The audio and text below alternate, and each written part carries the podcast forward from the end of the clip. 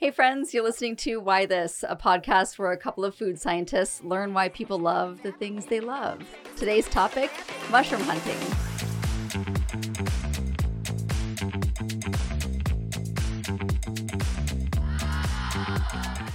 Welcome to Why This, as always brought to you by DraughtLab. Draft Lab helps food and beverage producers improve the taste and quality of their products with best in class sensory software, tools, and training. Visit draughtlab.com to learn more or reach out to us on social media if you're interested in becoming a better taster. I'm your host, Lindsay Barr, with my co-host, Matt Conyer. All right, we're talking we're talking mushrooms today. We're talking mushroom hunting today. It's mushroom season, so um, we felt like it was appropriate. I've dabbled a little bit in the art of mushroom hunting, not much. I definitely don't trust myself. And uh, my guest today is actually the person who taught me all I know, which was really not much. Matt, what's your experience with with mushroom hunting? Uh, mushroom hunting, absolutely none. I I, I don't have a a mushroom uh, master to help teach me what to do when I go in the woods. Otherwise, I would probably hurt myself. And and it's probably something that we should say to anyone listening to this is if you're going to do this, you really kind of need to know what you're doing. And I know I wouldn't be able to handle that. But uh, but mushrooms in general is something that we deal with quite a bit in sensory, right? I feel like we talk about mushrooms a lot because it's kind of like the quintessential training tool to teach about umami, like the umami taste. Definitely. Um, because it's a little bit more of a vague taste, so we like to use analogy. So uh, tomatoes and mushrooms, it's like that kind of MSG, yummy flavor and it's very present in in mushrooms which is why they're typically kind of used for meat substitutes. Um so yeah we we i feel like we talk about mushrooms a lot but we never really get into mushroom hunting. So i am excited to talk with our guest today. We've been friends for quite some time. We've judged beer competitions together we've done research projects together uh, we've even built a couple of beers together so we're very familiar with kind of the the product development side of things his name is Ross Koenigs, and he is currently the owner and brewmaster of Aurora, Colorado's hottest new brewery called Second Dawn Brewing. Uh, he owns and manages that place with his wife, Amy. Um, but during mushroom season, he cannot be found anywhere because he's hiding in little secret caves, finding and gathering his little treats, his little mushroom treats. So, Ross, what is uh, what if you could just kind of generalize your relationship with mushroom hunting, what would your relationship with mushroom hunting be? And how secret are your secret patches, mushroom patches? Um, top secret, probably CIA level clearance, maybe NSA. So, uh, it, it, my relationship to mushroom hunting, I've been doing it for almost 20 years or so now. Uh, I had a really good friend of mine uh, back in college uh, that introduced me to the hobby. And you know, after the first time, I was just hooked. So I grew up in Wisconsin, so uh, a lot of woodlands, uh, typically a very, you know, kind of moist and humid climate to begin with. So uh, really good for uh, hunting for certain species of mushrooms. Uh, primarily, the morel mushroom is the biggest one that I hunt for, but also uh, spend some time hunting chanterelles, oysters, maitakes, chicken of the woods, and stuff. Yes, I can't wait to hear more. So, we asked you to come up with your top three reasons why mushroom hunting is something that people love and are passionate about. Um, so, let's get into it. What's your first reason? My first reason really is just it's a really good excuse to go take a walk in nature and especially take a walk in the woods. Uh, you know, I grew up playing golf and, like, you know, it's kind of like the, uh, I don't know, it's a poor substitute for mushroom know, it's uh, just being out in nature, getting fresh air, you know, spending time in the woods, just being really like tuned into uh, what's going on in, uh, in the local climate, uh, local topography, all that sort of good stuff. There's always new, interesting things to observe and just be, even if you don't pick any mushrooms, it's still just a really nice way to spend an afternoon. So that that makes a lot of sense. So you, you go out into the woods and you kind of have to be I'm guessing switched on and looking for these things all the time. So you actually get to be a part of the environment and soak it in. And is, is that kind of how that all started? Like, how do you make the jump from from golfing and walking around and doing that into mushroom hunting? Um, I think more so than anything, it's just something that it's a little bit more. how should I say, uh, ecologically friendly. Uh, you know, you can feel a little bit better about like spending time in nature than like doing nothing against the game of golf. I still play it, but uh, I just kind of prefer being out in the world uh, unsullied by humans. You know, just your fungi friends is all. Absolutely, absolutely. First fungi joke.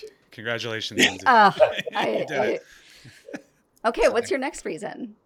My next reason, um, it's extremely ephemeral. You know, it's like it's one of those things, especially when you hunt morel mushrooms. Uh, really, the season at most is about a month long.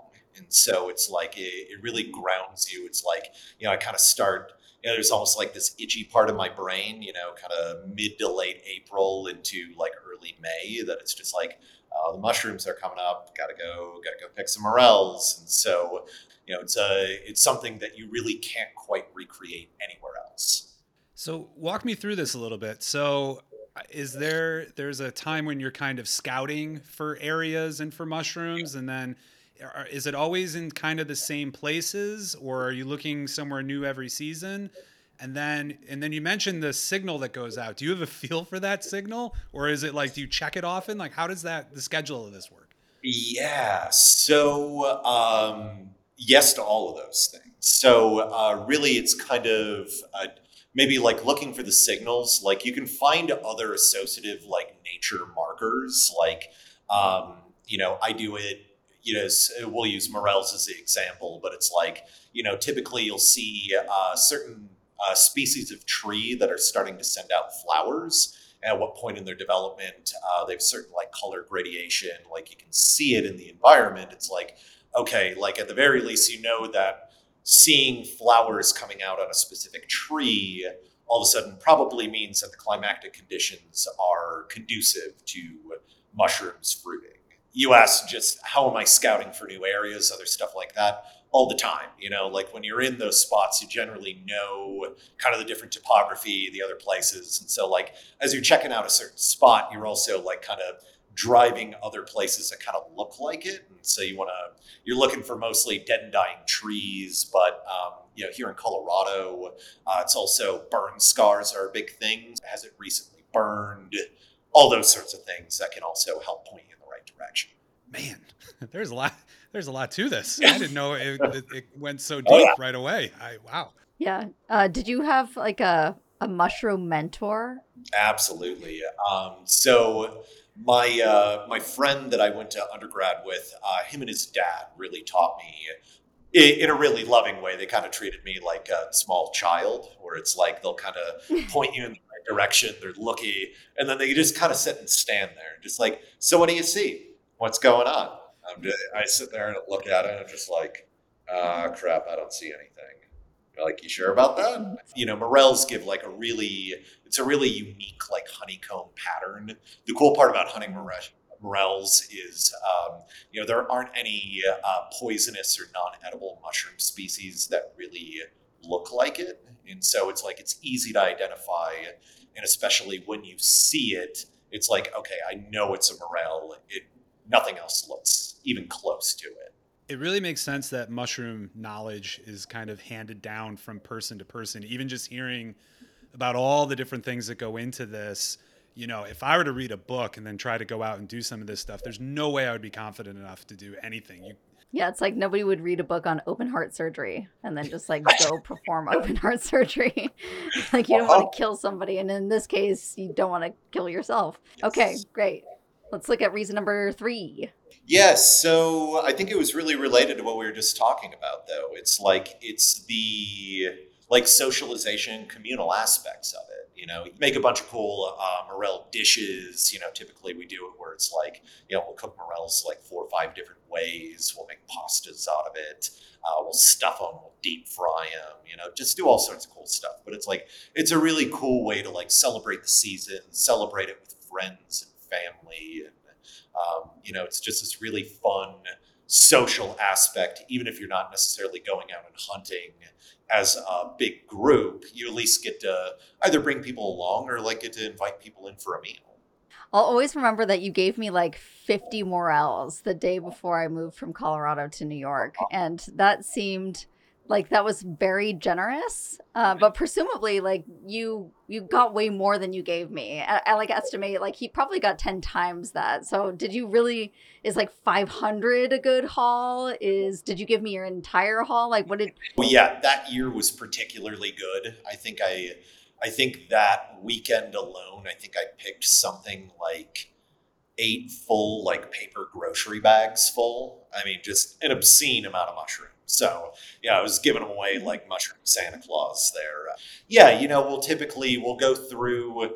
Uh, you got to go through and clean them, uh, get all the bugs out, get all the sand and the grit and the grime out of it. Um, yeah, we'll pack a decent amount away. Uh, we'll do typically we'll take about a third of our stash will be just fresh to eat over. They keep about two-ish weeks in the fridge, something like that. Um, if you have plans for a lot of mushroom things, they will keep in the freezer. They do degrade maybe after like a month or two, but they do freeze okay. But really, the best way for long-term storage is just to get a food dehydrator and uh, dry them down. Uh, they'll keep for couple of years if you keep them under the right conditions. Uh, when you get them really, really fresh, they have this really subtle flavor of anise uh, that, along with like this kind of meaty umami flavor, uh, it almost has this really kind of like floral and spicy component to it that um, really unique, uh, pairs really nicely with like you know a lot of the typical spring uh, foods. You know your dills, your lemons your asparaguses, uh, your garlic scapes, all that sort of good stuff. So it really it's a it's a versatile ingredient for cooking as well. Uh, I I liked you know you talking about the social aspects, and it's I guess it's a little surprising because when we talked about mushroom hunting in the beginning, Lindsay, it was mostly like it's secretive. You're no one's supposed to know you're going out there. If you see somebody else, it's going to be really. Is it competitive at all? Like, or how how does that part of it work? So it can be. I have a buddy that mushroom hunts in uh, in Washington State. He's walked onto land where there's like professional mushroom hunters that like are you know hunting burn scars or something like that that are you know going to go make tens of thousands of dollars on mushroom hunts. Like he's literally had guns pulled on. They're just like you need you need to get back in your car and you need to go away. So he got on their turf. Oh yeah, yeah, no, it's uh, it.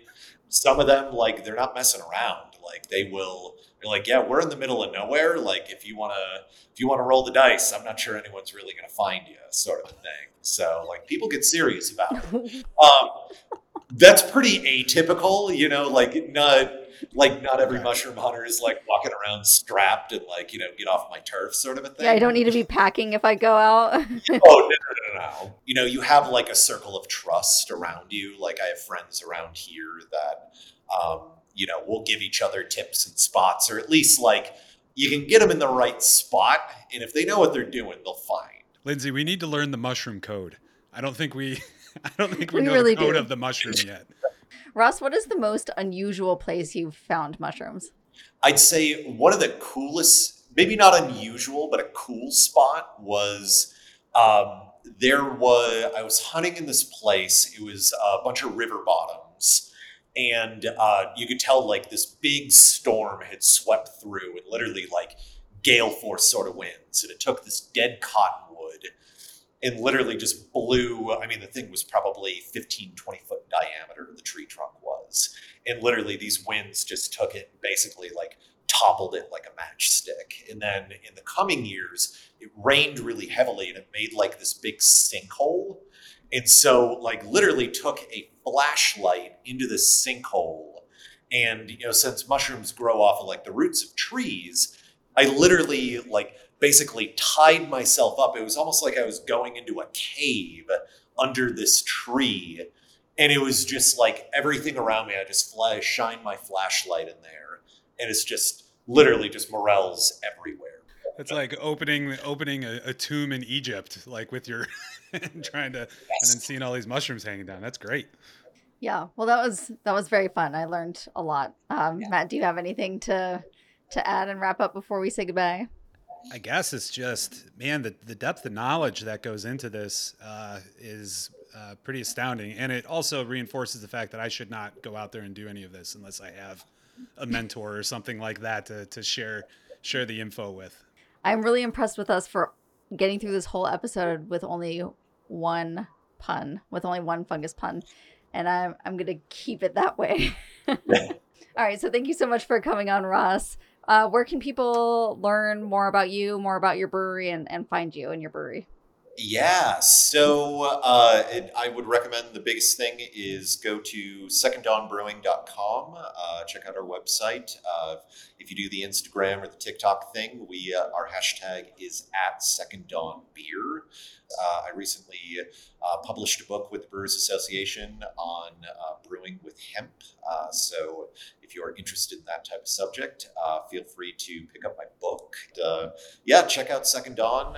if you're in town, come through the Denver area. We're like 10, 15 minutes from the airport. We're an easy first or last stop, and we're doing some cool stuff. And yeah, definitely come by, check us out. Amazing. Can't wait to get out there. Why This is produced by the team at DraughtLab, where we help companies demystify consumer experiences through flavor analysis. To learn more, reach out through our website, and of course, like, subscribe, do all of those things. Thanks for being here.